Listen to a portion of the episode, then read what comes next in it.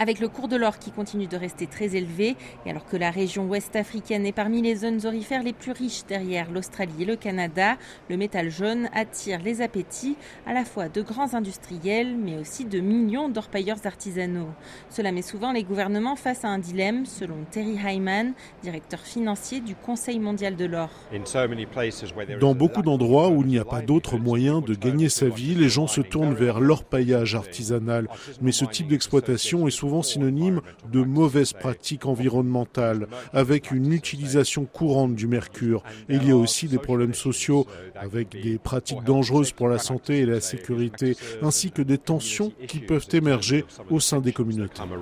De plus, une partie de la rente minière échappe au gouvernement, car les taxes sur leur artisanal sont rarement payées, et les flux plus difficiles à tracer peuvent dans certaines régions alimenter des activités illégales. Le PDG de B2Gold, Clive Johnson, s'inquiète aussi de l'ampleur que prennent ces pratiques. Nous avons un gros problème près de la rivière Falémé qui délimite la frontière entre le Mali et le Sénégal. C'est une zone qui est proche de notre mine. Là-bas, il y a des mineurs artisanaux qui travaillent à petite échelle, des entreprises familiales, mais il y a aussi des opérations qui ont beaucoup grandi, soutenues par des investissements chinois qui permettent de faire venir des machines qui coûtent parfois des millions de dollars. Ce n'est plus pour faire de leur paillage à petite échelle.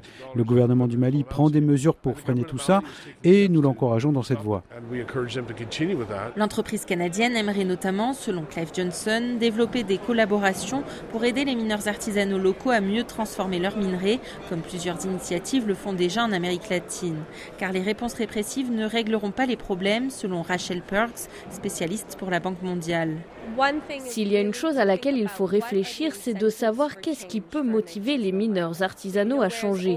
Avant, les solutions consistaient à fermer des sites, mais désormais, il s'agit de rencontrer les mineurs et leur communauté et de travailler de concert avec les associations minières, les coopératives, pour répondre aux problèmes environnementaux tout en leur permettant de continuer leur activité.